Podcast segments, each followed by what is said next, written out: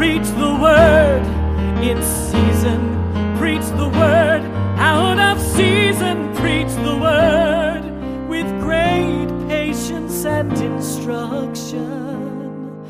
Preach with patience. Preach with patience and instruction. The following message is brought to you by George Lawson Jr., pastor and Bible teacher with Baltimore Bible Church. We'll be reading from the New American Standard Bible. For more information about this ministry, please visit us online at www.baltimorebiblechurch.org. So let's now open our Bibles and follow along with Pastor George as we loose the scriptures and let them speak. Uh, let's open our Bibles back up to 1 Peter chapter 2. Uh, 1 Peter chapter 2.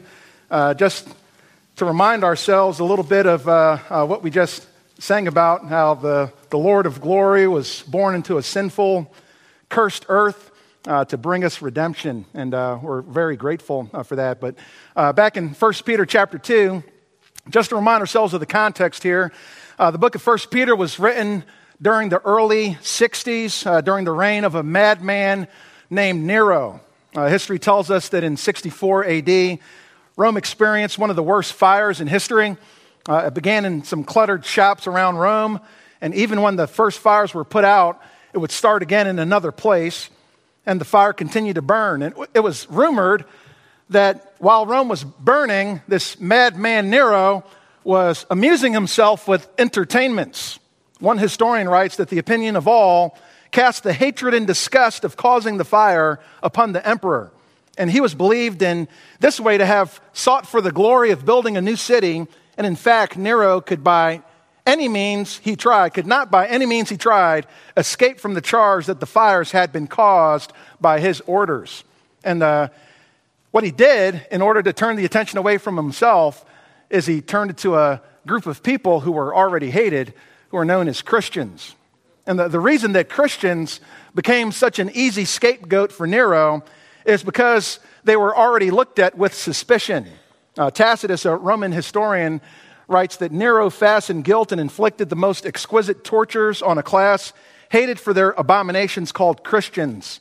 Uh, Christus, from whom the name had its origin, suffered the extreme penalty during the reign of Tiberius at the hands of one of our procurators, Pontius Pilate, and a most mischievous superstition was put in check. That was how Christians were, were looked at, this, this kind of mischievous superstition. And the reason why Christians became the scapegoat is because Christians just didn't fit in. They didn't fit into the culture that was around them. In our day, it seems like Christians are bending backwards in order for the culture around us to, to accept us, but that's never been how true Christians have been accepted. True, true, true Christians never really fit in. And Peter reminds us that our relationship to this present world is as aliens. We're aliens in this present world. And in relationship to our future home, we're scattered, we're exiles, but in relationship to God, we're chosen and beloved by Him. But we've always been on the outside with the world. We're chosen and beloved by God, but we have always been on the outside in the world. Uh, Christians were considered the haters of humanity because they didn't worship the Roman gods. They didn't revere Caesar as Lord, and they didn't join in the ancient celebrations and festivals. And because of that, they were considered to be the haters of humanity. And there are more similarities in our modern day than you may realize. Because Christians today may be considered the haters of humanity because we can't join in a celebration of a month that's dedicated to the promotion of depravity. So, so the Christians are considered haters. When, when we can't bow the knee to a government that is increasingly hostile, the Christians are called haters. And when we can't acknowledge every other religion as an equally valid way to worship God, the Christians are called haters. You know, you're the haters of humanity. Why can't you just live and let live? Why can't you just let everybody worship the way that they choose? I mean, who are you to impose your religion on anybody else? You know, the Christians are the haters of humanity. Even though the message that we have to give is a message of the greatest love, a message that, that would receive the greatest blessings, and it gives the, the greatest offer of eternal life, but we're still considered those who are the haters of humanity. We simply don't fit in, and the true Christians never have. And because Christians didn't fit in, They experienced the injustice from every sector of society, uh, whether they were slandered falsely, accused, insulted, verbally abused, harshly treated, or they experienced acts of evil against them. And uh, Peter seizes this opportunity to remind these Christians about how believers are to respond even in the midst of unjust suffering. You're going to face suffering that's unjust. There's going to be times when, when you're slandered, when you're insulted, when you're verbally abused, maybe even attacked, your character being attacked. But Peter says this is the way that you can respond to a hostile world. There's going to be unjust suffering from every sector of society. And Peter says this is the way that you can respond. In verse 12, he spoke of the, the Christians' relationship to the unbelieving world that slandered them. They slander you as evildoers, but you are to do good. You're to do good to those who slander you. Same thing that Jesus taught us, right? In the Sermon on the Mount, we're to do good and to, to bless those who curse us. In verses 13 to 17, Peter addresses how Christians are to relate to an unbelieving government. You're still to submit, even if the government becomes increasingly hostile and even foolish. We're still called to submit and to do what is right. And again, it's God who determines what is right. You know, so, so we're still to submit in the ways that we can to government when it doesn't come into conflict with what the Lord has commanded us to do. And then beginning in verse 18, Peter addresses the relationship between Christians and those who would have assumed, been assumed to be unbelieving masters. Those who were the masters over them. And even sometimes those who could become harsh and unreasonable. And why do I say they would have been assumed to be unbelieving masters? We know that uh, Peter talks about submitting to your masters, but why do I say that they're assumed to be unbelieving masters? There's actually an, an observation that some commentators have picked up on, and I think this is helpful uh, to point out here that Peter makes a list of categories, and, and it's a list of categories that we really see all over Scripture. And, and sometimes we find these kinds of, of lists outside of Scripture. It's referred to as the, the household code. It's a, a description of the responsibilities that we have to different people who are at different levels in society. And there's actually this responsibility that we'll find uh, throughout Scripture. It'll talk about this in Ephesians 6 and Colossians chapter 3, uh, other portions of Scripture, that there's a responsibility that you have to certain people uh, depending on where they are in society. There's a responsibility that we have to the government, there's a responsibility that you have within the marriage relationship.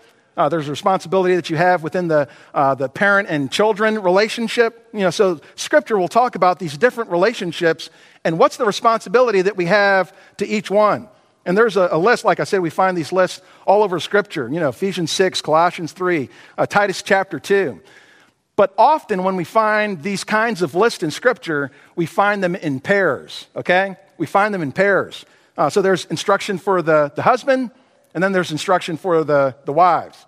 There's instruction for the children, and there's instruction for the parents. There's instruction for the slaves, and then there's instruction for the masters, right? And that's the kind of list that we find all over in Scripture. But in 1 Peter, there's no instruction for the master. And the reason that might have been the case is because the masters in this context were unbelieving. And there is no instruction to the unbeliever besides to repent and trust in Jesus Christ. So there is no instruction that's given here for the master, just like there's no instruction that's given here, specifically here, for the government, because the government too was considered unbelieving. So scripture elsewhere gives instruction for believing masters. We know that in Ephesians 6, verse 9. You know, masters do the same things to them, give up threatening, knowing that both their master and yours is in heaven. In Colossians chapter 4 and verse 1, masters grant to your slaves justice and fairness, knowing that you too have a master in heaven. But here, when we get into 1 Peter, there's no instruction for the masters at all. And it's likely because these masters were unbelieving. And Peter is referring to submitting to those who would even be unbelieving masters. And honestly, that's where a lot of us live, isn't it? We have to give submission to people who do not know the Lord, unbelieving masters and we work for people who are unbelievers. And some might be relatively good and gentle, but then there's others who are harsh and unreasonable. And we may find ourselves, in some cases, suffering unjustly underneath their authority.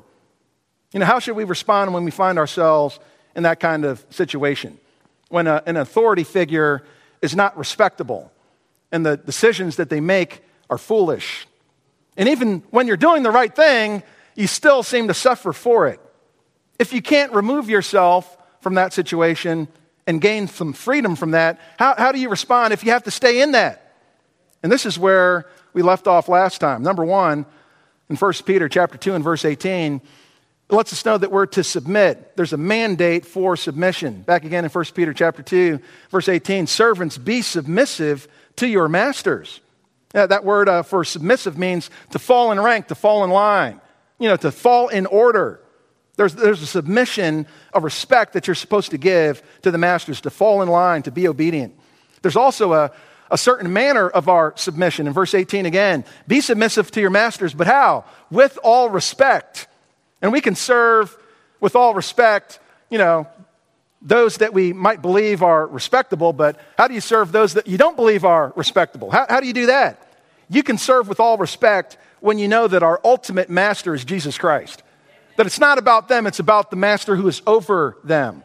In Colossians chapter 3, verse 23 and 24, whatever you do, do your work heartily as for the Lord, rather than for men, knowing that from the Lord you will receive the reward of the inheritance. It is the Lord Christ whom you serve. And then the, the men that we're to give submission to are not just the good and gentle, but even to the harsh and unreasonable. These are the men that we give submission to. Verse 18 goes on to say, not only to those who are good and gentle, but also to those who are unreasonable. And then we have the motivation for this submission. The, the motivation is the favor of God. Look at verse 19. For this finds favor. If for the sake of conscience toward God a person bears up under sorrows when suffering unjustly, for what credit is there if when you sin and are harshly treated, you endure it with patience? But if when you do what is right and suffer for it, you patiently endure it, this finds favor with God.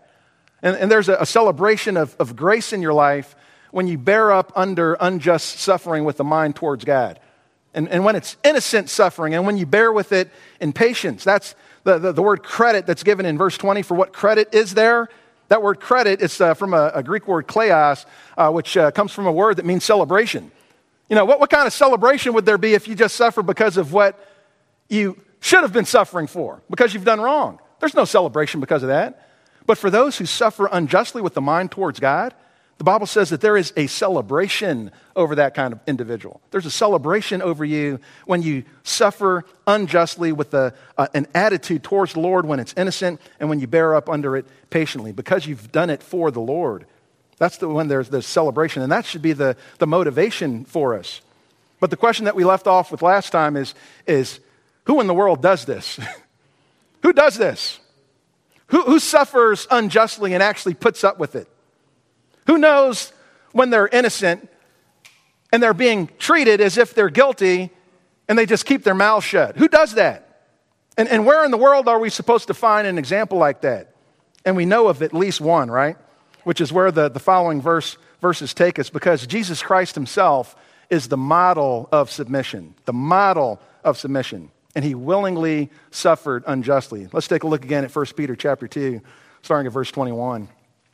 It says, For you have been called for this purpose, since Christ also suffered for you, leaving you an example for you to follow in his steps, who committed no sin, nor was any deceit found in his mouth. And while being reviled, he did not revile in return. While suffering, he uttered no threats, but kept entrusting himself to him who judges righteously. And he himself bore our sins in his body on the cross, so that we might die to sin and live to righteousness. For by his wounds you were healed. For you were continually straying like sheep, but now you have returned to the shepherd and guardian of your souls. Why don't you bow your heads with me for a word of prayer? Heavenly Father, we uh, come before you uh, this afternoon, Lord, as we always do. Lord, looking to you for your help. Lord, as we open up your word, we understand that this is a word that you've authored. This word comes from you. And uh, Father, in order to, to understand this book, Lord, we have to submit ourselves to the author of this book. Uh, Father, without a, a, trust in you, without faith in you, Lord, it's impossible to, to truly understand the things that have been written. And uh, Father, I pray that you would open our eyes to behold wonderful things in your word. And Father, that you would use me as a weak instrument to be a blessing to your people, I pray. In Jesus' name, amen. There's this uh, uh quote that says, I'm, I'm not afraid to die. Uh, I just don't want to be there when it happens. And I think that, uh, that most of us can relate to that, you know, that we, we really don't want to want to be there. Uh, uh, even though, the, as believers, we understand that the Lord has taken out the, the sting of death, you know, it's been removed according to 1 Corinthians 15 and 55. Uh, the Bible lets us know that death doesn't have the victory over the believer uh, because the power of sin has been canceled, and uh, we're no longer subject to slavery of the fear of death, as uh, Hebrews chapter 2 and verse 15 says. But I think most of us would still not like to be there when it happens. You know, we hope that, that we're out out of it or either put out quick. Uh, but when we think about the, the death of Christ, it was anything but quick. It, it was anything but, but a peaceful and, and, gentle passing away. When we think about the, the death of, of Christ, it was a violent and torturous death. It wasn't a, a silent night, it was a night that was filled with, with the loud cries and, and, and, and pain of agony. And uh, Christ didn't enjoy the, the peace of, of comforting words, but he instead heard the abuse and scorn that was thrown on him as he suffered and as he breathed his last. And in one word, the death of Christ could be described by the word suffering. Jesus Christ suffered. In fact, his, his suffering was so much a part of his death that sometimes that's how the biblical authors speak about the death of Christ. Instead of saying that Jesus Christ died, they say Jesus Christ suffered. Because the suffering so much characterized his death that when you talked about the suffering, you were talking about the way that he died. In Luke chapter 24, verse 46, just for a couple examples, Luke 24, 46, it says, Thus it is written that the Christ would suffer and rise again from the dead on the third day. To- totally skips over the, the point that he died. He just suffered, and then he'll raise, be raised again on the third day. It's using suffering as a synonym for his death. He suffered, and then he will rise again. Acts chapter 17, verse 3 Christ had to suffer and rise again from the dead. The death is assumed in the suffering. Acts 26, verse 23 Christ was to suffer, and that by reason of his resurrection from the dead, he would be the first to proclaim light both to the Jewish people and to the Gentiles. Suffering was a synonym for the death of Jesus Christ. Actually, when, uh, if you've ever heard that term, the passion of the Christ, the passion of the Christ, uh, that's actually what we're talking about. Uh, the uh, passion, the word passion comes from the, the Latin pati, uh, which simply means to endure or to suffer. When we, when we talk about the passion of the Christ, we're talking about the suffering of the Christ. We use it as a synonym for his death. And I find it interesting that, that Peter, uh, more than any other writer of Scripture, speaks about the death of Christ in terms of his suffering, which is interesting because Peter, more than any other disciple, wanted nothing to do with the sufferings. You know, if you remember back in uh, Matthew chapter 16, in uh, verses 21 to 22, it says that Jesus began to show his disciples that he must go to Jerusalem and suffer many things from the elders and chief priests and scribes and be killed and raised up on the third day. And Peter says, No, no, no, no, not, not, not that, Lord. You know, uh, let, let me pull, let me, can, can we talk for a minute? You know, took him aside, pulled him aside, and began to rebuke him. God forbid it, Lord. This shall never happen to you. And I, I think that Peter just, you know, forgot who he was talking to. You know, you're, you're talking to the Lord, and now you're saying, God forbid it, Lord? You're, you're, you're talking to God here, God in the flesh. But now he's saying, oh, God forbid it. Why did he say that? Because suffering was so out of order for him. Like, like Lord, this shouldn't happen to you. He, he was opposed to the suffering of Christ. And now he's the one who's talking about it. Later on, when Jesus began to suffer, Peter denied that he even knew the Lord because he wanted to distance himself from the suffering of Jesus Christ. But later on, we find that Peter himself, according to church history, literally followed in the footsteps of the Savior himself and was crucified upside down, followed in the footsteps of the cross. Peter started to understand what it meant to look like to follow Jesus in his suffering and to identify himself with the suffering of Jesus Christ. And Peter, more than any other author of Scripture, speaks about the death of Christ in terms of his suffering. 1 Peter 1:11, the sufferings of Christ and the glories to follow.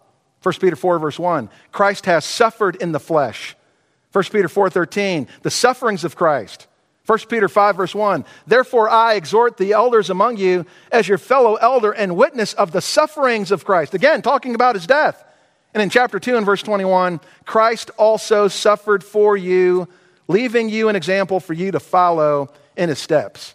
Peter finally embraced the suffering of Jesus Christ, and he writes this letter to help other believers embrace the suffering of Christ as well. And you may wonder, what does Christ's suffering have to do with the suffering that I endure? You know, on the workplace or in society or in my home? And the answer is absolutely everything. absolutely everything. And this is where the Sunday school answer works. You know, Jesus, you know, you just give Jesus as the answer, you know, you know, don't know what else to say. It's, it's got to be Jesus, right? This is where it works. Jesus is the answer. If you're wondering, how do I respond to this challenge that I'm facing at work? I, I know how I responded before I was a Christian. How do I respond now?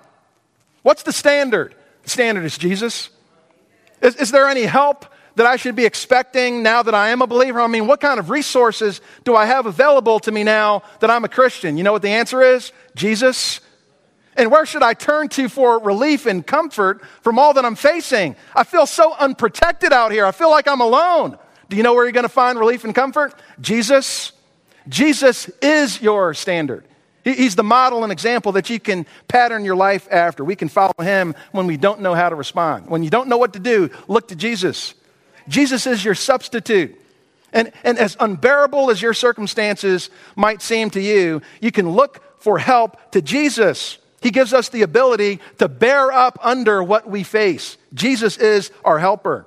And finally, Jesus is your shepherd. He's the one who, who protects you when you feel unprotected. When you feel like you're alone, you need to understand that there is a shepherd who watches over your soul. We have the ever watchful shepherd who is always with us and hasn't lost one sheep yet. The answer is Jesus.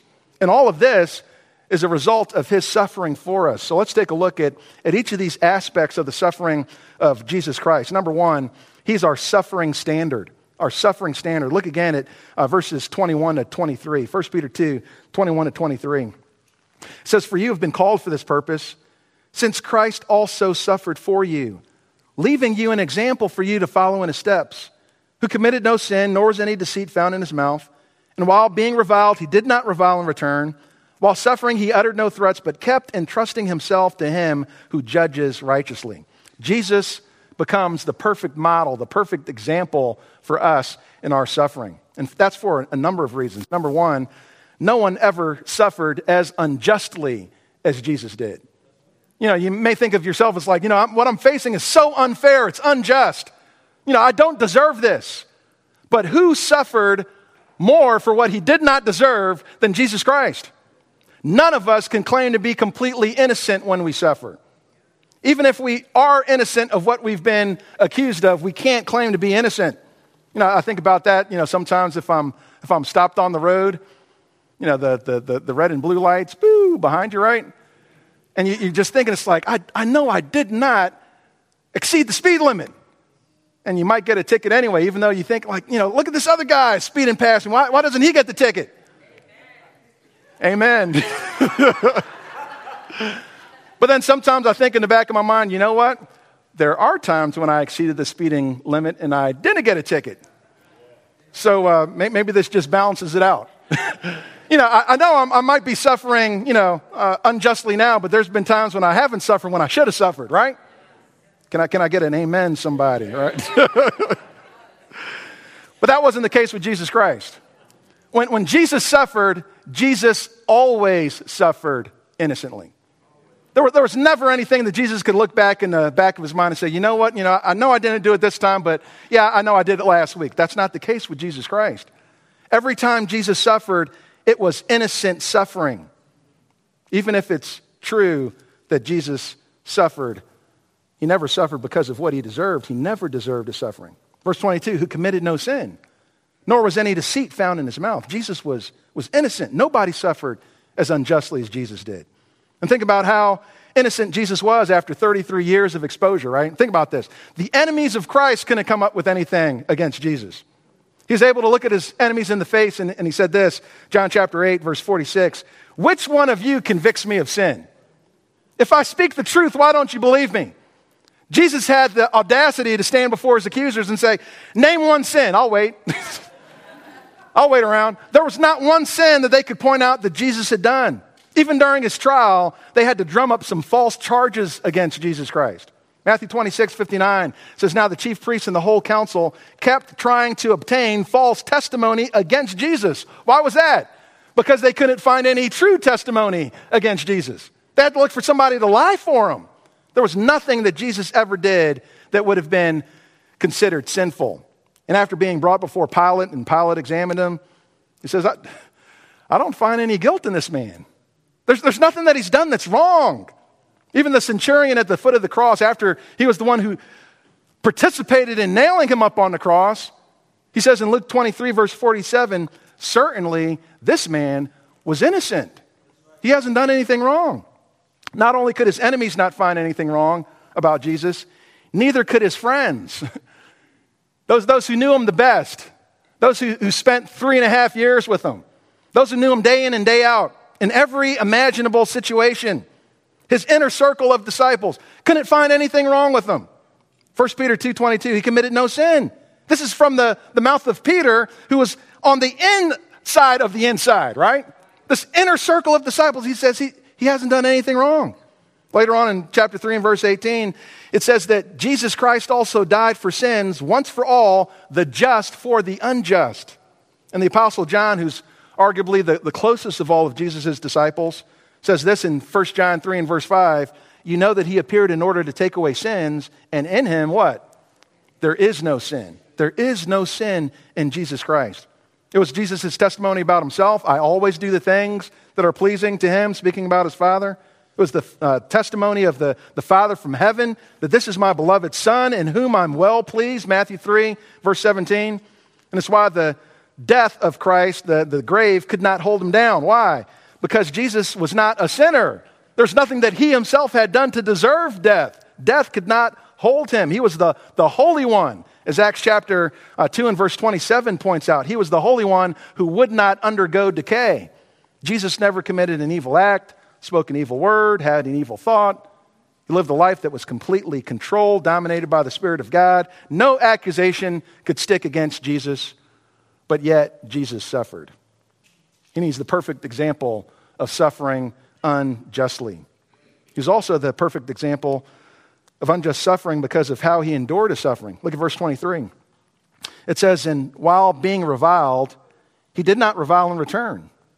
While suffering, he uttered no threats, but kept entrusting himself to him who judges righteously. That word for, uh, for being reviled there, it's a, a Greek word, uh, loid, doreo.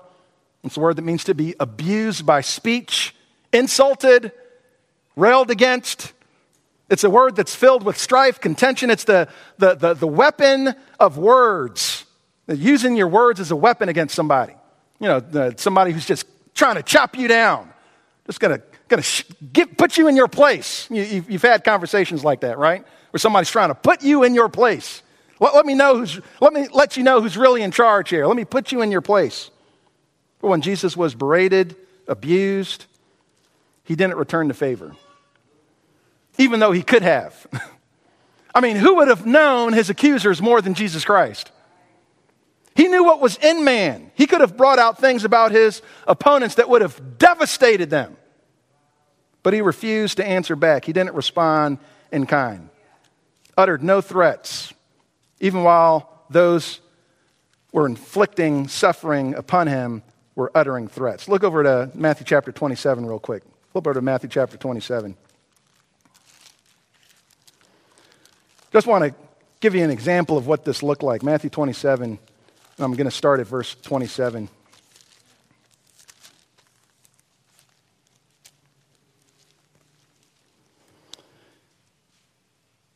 This is sobering.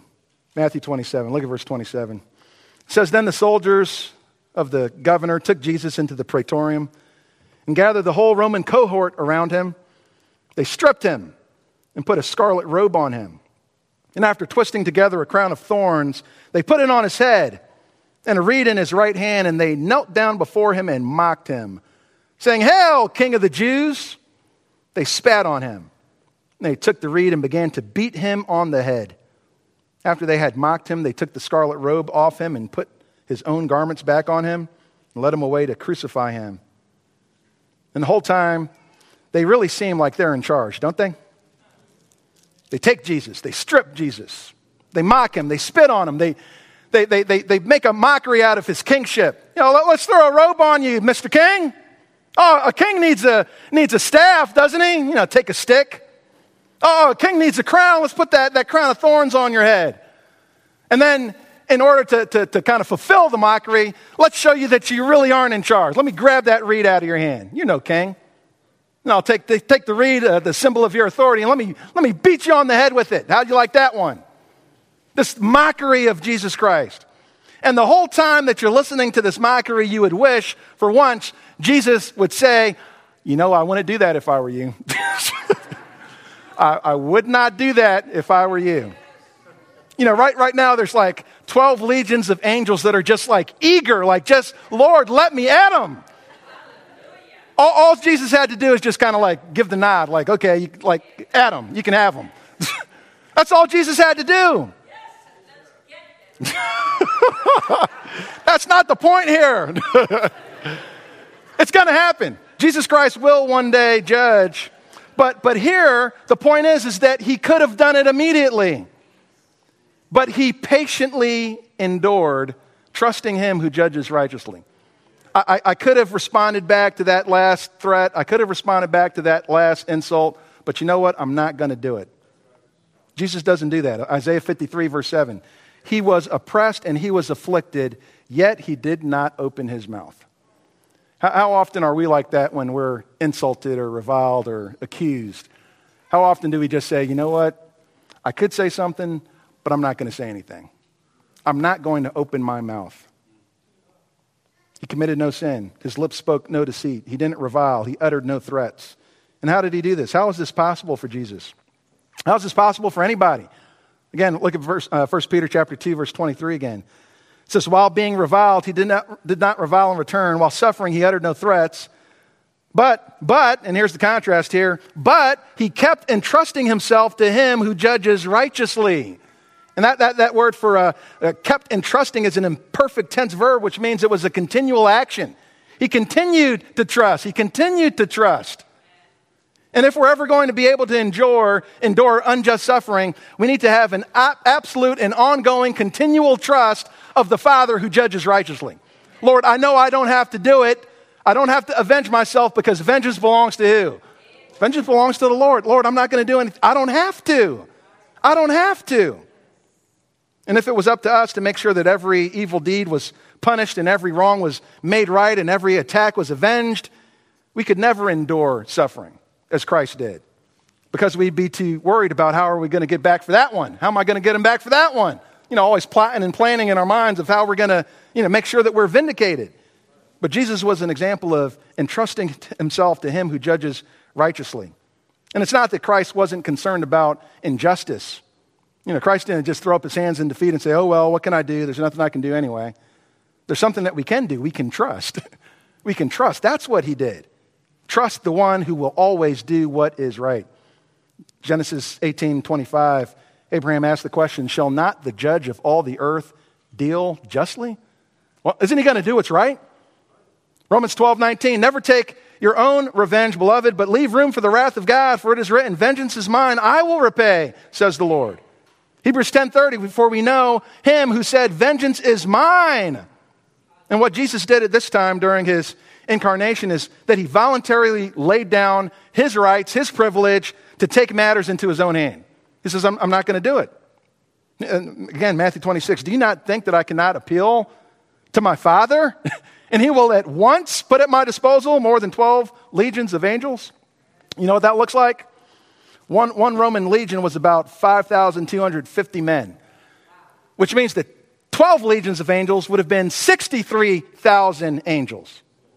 And how then will the scriptures be fulfilled to say that it must happen this way? If, if, if I wanted to right now, 63,000 angels are just ready to come. but Jesus refuses to do it.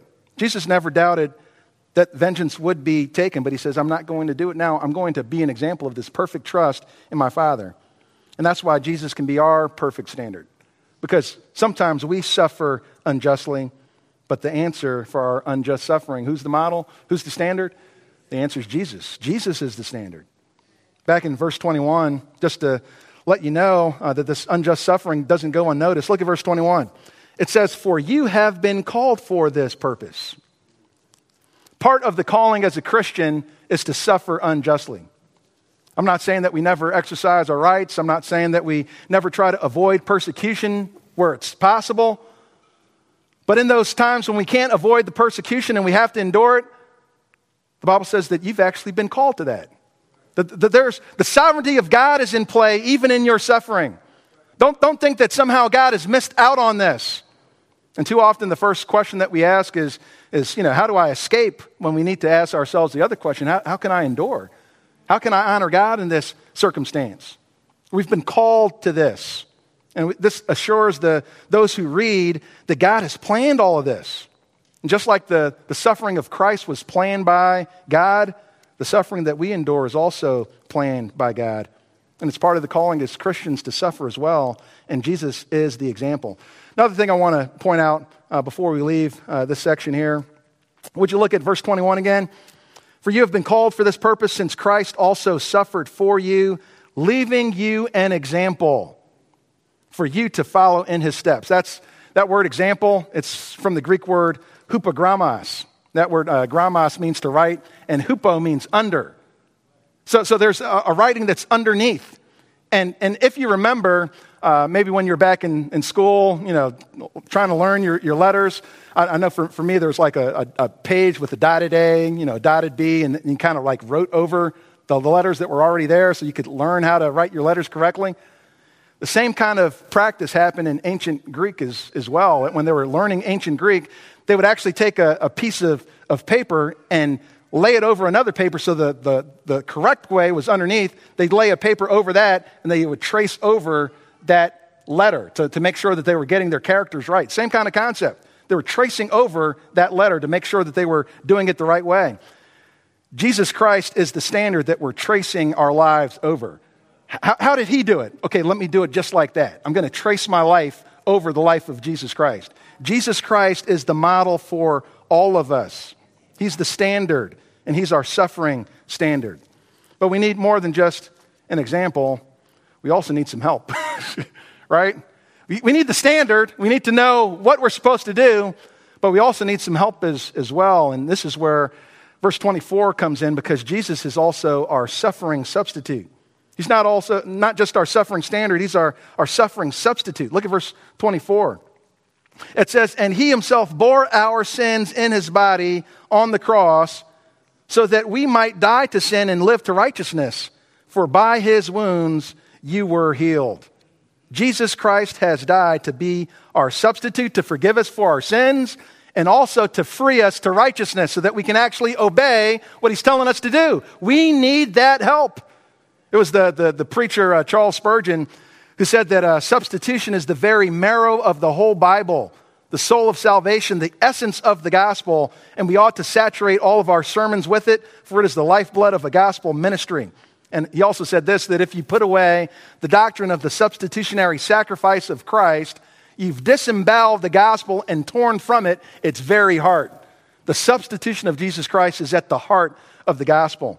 And there's different theories for uh, the, the sacrifice of Christ that fall short of what the Bible describes. There's a, a theory where uh, Christ is just merely an example. And we know that Christ is our example, right? Jesus is our example. But you can't just have an example. You need more than that. You need more than just the, the right way to do it because we fall short. There's another theory of the atonement that says that Jesus is our champion, and that's true. Jesus is the champion. Jesus Christ has triumphed over the forces of evil. It's true that Jesus Christ defeated Satan and the forces of, of evil, but we need also to be delivered from the wrath of God, not just uh, the, the cruelty of Satan. We need to be delivered from God because I've sinned against God. I need more than that. I need more than just a, uh, another theory of the atonement says that he's just the, the moral influence, you know, that, uh, that uh, just because of the, uh, the, the, sheer uh, righteousness of Christ, that somehow we're just influenced by that. Because, because look at what he's done for me. I, I just ought to do what he he's done. You know, it's this kind of moral influence view. But we need more than just persuasion, we need transformation. The, the, the kind of uh, another view is just the, the, the, martyr view that Jesus just died as a, a, martyr because he, he just believed in it so much that he would, he would die for what he believed in. And, you know, we need to kind of follow that example. But the Bible teaches more than that. The Bible also teaches uh, what we know as penal substitution. Penal substitution, what, is, what does that mean? It's, it's a, a legal kind of term. You know, it's, it's a, a penalty that needed to be satisfied. And it means that Jesus legally became our substitute, who in this life lived perfectly and fulfilled the law of God in my place. And on the cross, the death that he took upon the cross, he took upon himself the penalties that my sins deserved. What, what you need is a substitute. You need somebody who can live righteously for you, and you need somebody who can take your sins for you. You, you need a substitute. Who's going to bear your sins? The Bible lets us know that Jesus is that substitute who bore our sins.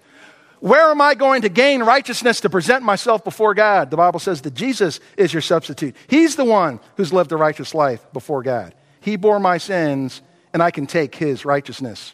That's what 1 Peter 2:21 means when it says that Christ suffered for you. In your place condemned he stood, as the songwriter says. 1 Peter 3:18, he also died for sins once for all. Same truth that's found in 2 Corinthians 5:21 that, that he made him who knew no sin to be sin for us so that we might become the righteousness of God in him. Christ died for us. For us, in our place. Huper is the, the Greek word. It means as a substitute. Christ, the godly one, died in the place of the ungodly. Romans 5 6, for while we were still helpless at the right time, Christ died for the ungodly. God demonstrates his own love toward us, and that while we were yet sinners, Christ died for us. Romans 5 8. Jesus Christ is the substitute. He died in our place, he died for the ungodly. And one of the early church fathers in a second century uh, said this that God gave up his own son as a ransom for us, the Holy One for the unjust, the innocent for the guilty, the righteous one for the unrighteous, the incorruptible for the corruptible, the immortal for the mortal. For what else could cover our sins except his righteousness? O sweet exchange, O unfathomable work of God, the sinfulness of many is hidden in the righteous one, while the righteousness of the one justifies the many. The, the hymn writer says, Man of sorrows, what a name, for the Son of God who came, ruined sinners to reclaim. Hallelujah, what a Savior. Bearing shame and scoffing rude, in my place condemned he stood sealed my pardon with his blood. Hallelujah, what a Savior. Guilty, vile, and helpless we, spotless Lamb of God was he. Full atonement can it be? Say it with me. Hallelujah, what a Savior. But Peter takes it one step further. He says, if having a Savior who bore our sins wasn't enough, he goes on to say that his death on the cross grants us freedom from sin and a freedom for righteousness. We, we've got the substitute, right? We've been declared innocent in the sight of God, but now Peter says, I'm going to take that a step further. What Christ has also done for you is given you the power to live righteously.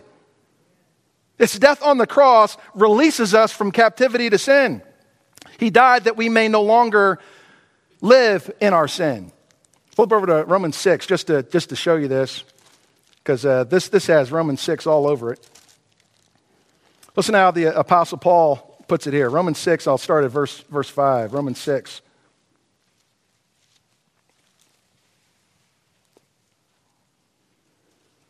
Look at verse 5. It says, For if we have become united with him in the likeness of his death, certainly we shall also be in the likeness of his resurrection, knowing this, that our old self was crucified with him in order that our body of sin might be done away with, so that we would no longer be slaves to sin. For he who has died is freed from sin. Now, if we have died with Christ, we believe that we shall also live with him, knowing that Christ, having been raised from the dead, is never to die again. Death no longer is master over him. For the death that he died, he died to sin once for all, but the life that he lives, he lives to God. Even so, consider yourselves to be dead to sin, but alive to God in Christ Jesus. What the, what the Bible lets us know is that, uh, that you've died to sin and now that you can, now you can truly live. I remember uh, uh, watching this, this film and uh, there was this, uh, it was a, a, war movie and there was this guy who was like hiding out in the, in the foxhole and, you know, screaming for his life. And uh, he watched his commander who's just standing up and just taking shots at the enemy.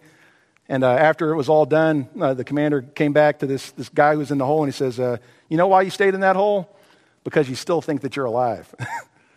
once you've truly died, then you can truly live. it's, it's, it's this, this idea that, like, when we think of ourselves and, and the life that, that we have here on this earth, the Bible lets us know that we have died to sin. That this is not the world that we live in anymore. This is not, not who we are anymore. We, we've been set free. So if we think about ourselves according to this life, like, hey, I'm, I'm really not even here anymore. My life is hidden with Christ in God. Then we can start to live in the way that God has commanded us to. We, we've died to sin and now we're alive in Christ Jesus. So the question that Paul asks is how shall we who are dead to sin still live in it? If you, if you truly think about yourself as dead to sin, why would you still act as if sin is still your master? Sin, sin doesn't rule you anymore. It's not in charge of you anymore. You know, once I've disconnected the service, you know, if I get another bill, I don't really care about it, right? like, like that bill doesn't belong to me, like the service is over with. I've paid all my, my bills. I, I, I really don't have any relationship to you anymore. You know, like we're under new management in that sense. Sin shouldn't find in us a new victim because we're freed from it. Our union with Jesus Christ gives us the, the power to live for Him. We've been set free from the slavery so that we would be made slaves to the righteousness of God. We're under new management, and that means we can say yes to Christ. Back over to the 1 Peter chapter 2 again. 1 Peter chapter 2. this is what Peter talks about here he lets us know that he himself bore our sins in his body on the cross so that we might die to sin and live to righteousness. And then he says this For by his wounds you were healed. And what does he mean by that? You know, before you, uh, you know, go buy a tent and start a, a healing service, you might want to think about what the context of this is talking about, okay? What, what are we talking about? When it says that by his wounds you were healed, is there anything in the context that speaks about physical healing? There's, there's nothing in here. Do you see anything that talks about disease or physical disability or deformity? The, the answer is, is no. You, you, don't, you don't find it here. There's nothing in this passage that talks about physical disease. But what we do see in this passage, verse 22, is sin and deceit. Verse 23, reviling and threatening. Verse 24, the bearing of sins. So if I were to make a decision solely based on this context, to say, what do I think Peter is talking about, physical healing or spiritual healing, the answer would be what? Spiritual healing. Flip over to Isaiah 53 real quick. Isaiah 53. Just to show you the, the context of where Peter took this verse from, because the, the, the context is just so helpful. Isaiah 53.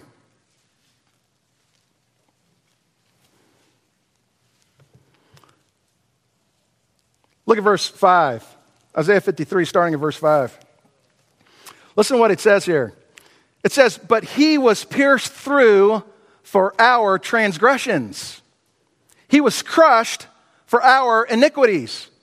The chastening for our well being or our peace fell upon him. And by his scourging, we are healed. All of us, like sheep, have gone astray.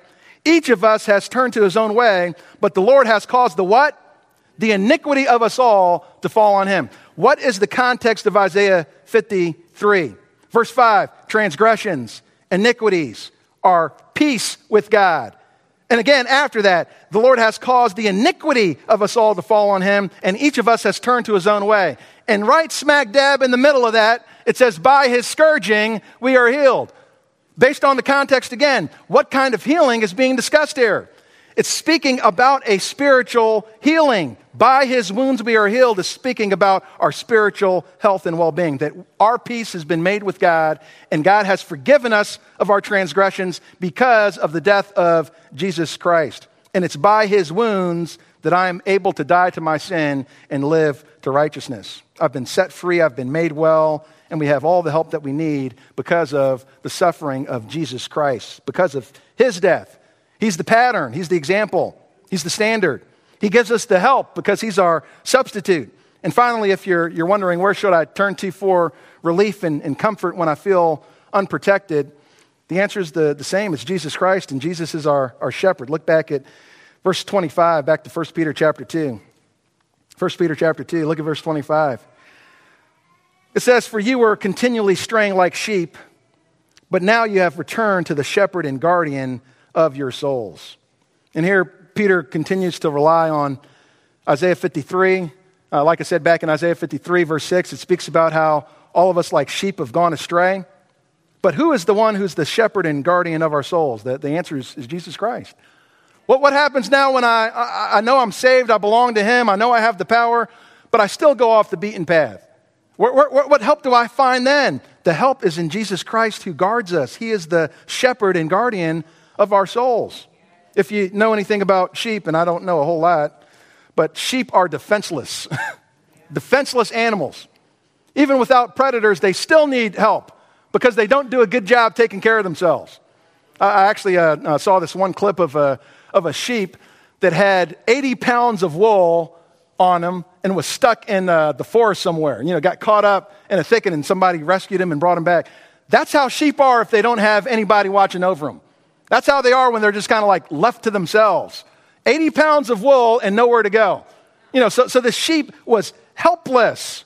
The, the, uh, one, one author says, No creature is more apt to go astray than a sheep.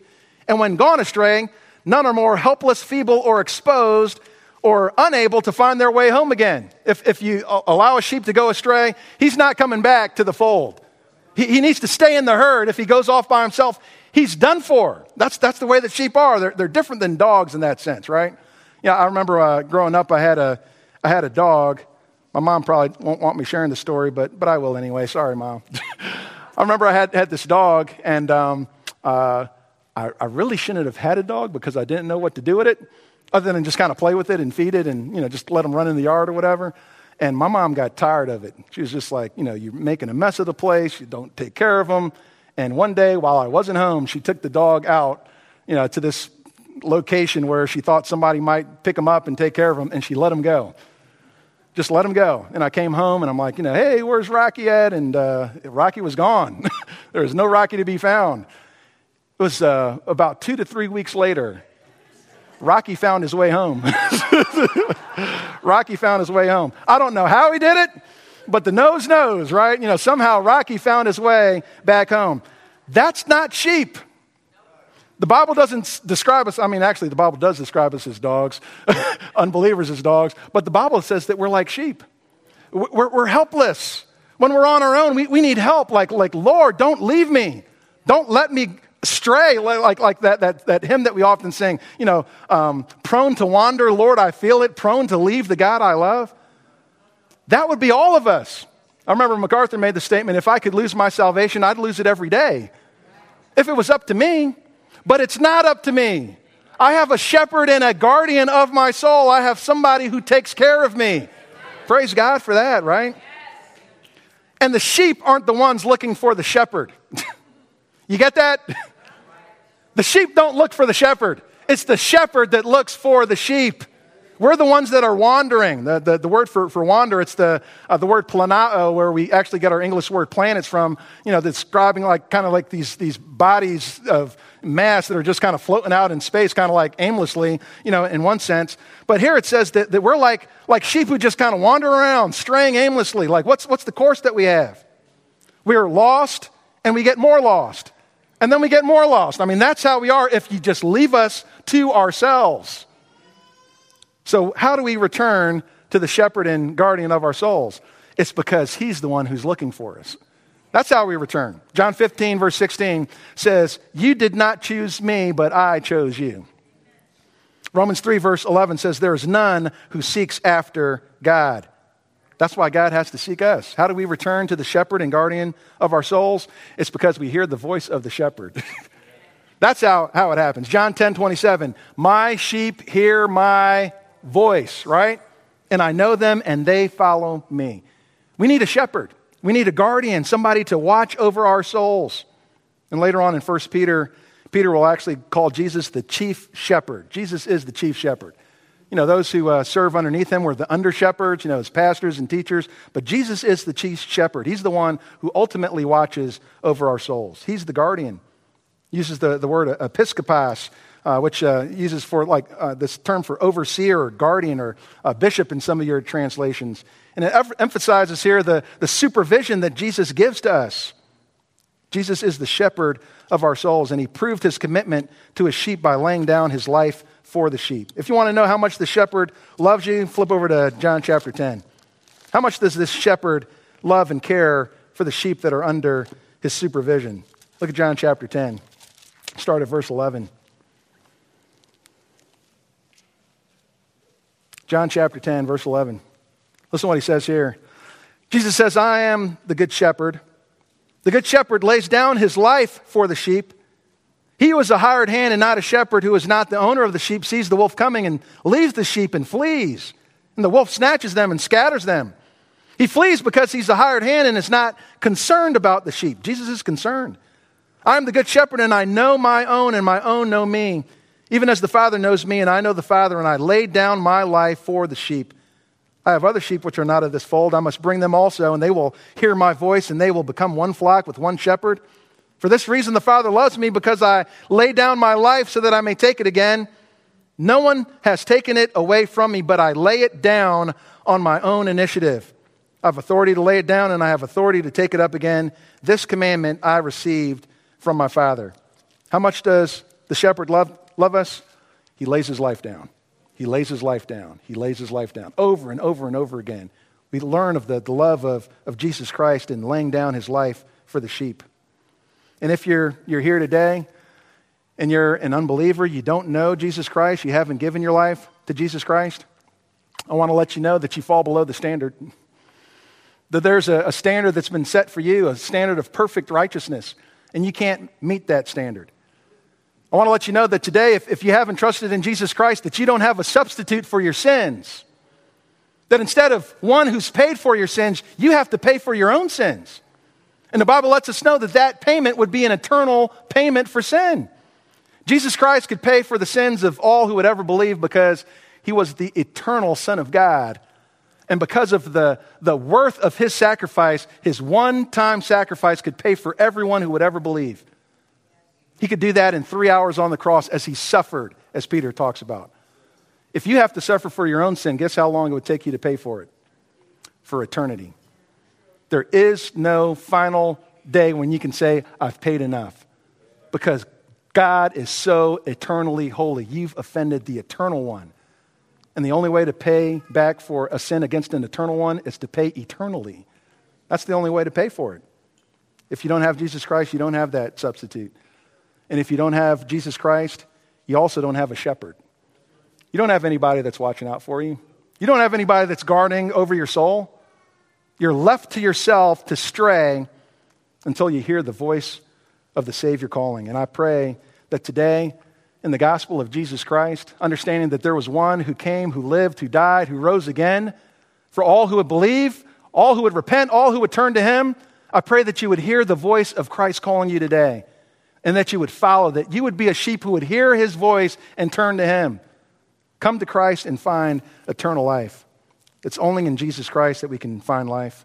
And for those of you who are suffering unjustly, uh, whether that's under the, the uh, government or underneath an employer, uh, whatever sphere of life you find yourself being slandered, falsely accused, insulted, verbally abused, harshly treated, what I want you to know is that you can look to Jesus Christ.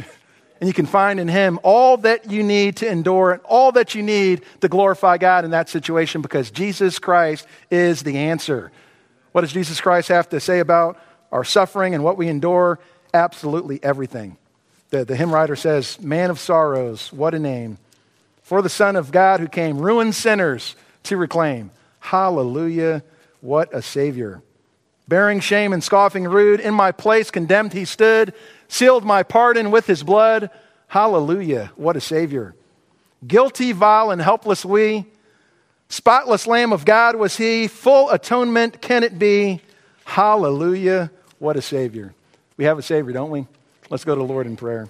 Heavenly Father, we uh, come before you, Lord, and uh, we thank you uh, so much for this text. Uh, Father, we thank you for the Savior that we have, uh, the one who is our standard, the one who is our substitute, the one who is our shepherd. Father, all of these truths we find in this text. And Father, I pray that we would glorify and honor you, Lord, as, as the one that, that we need, all that we need, we find in you.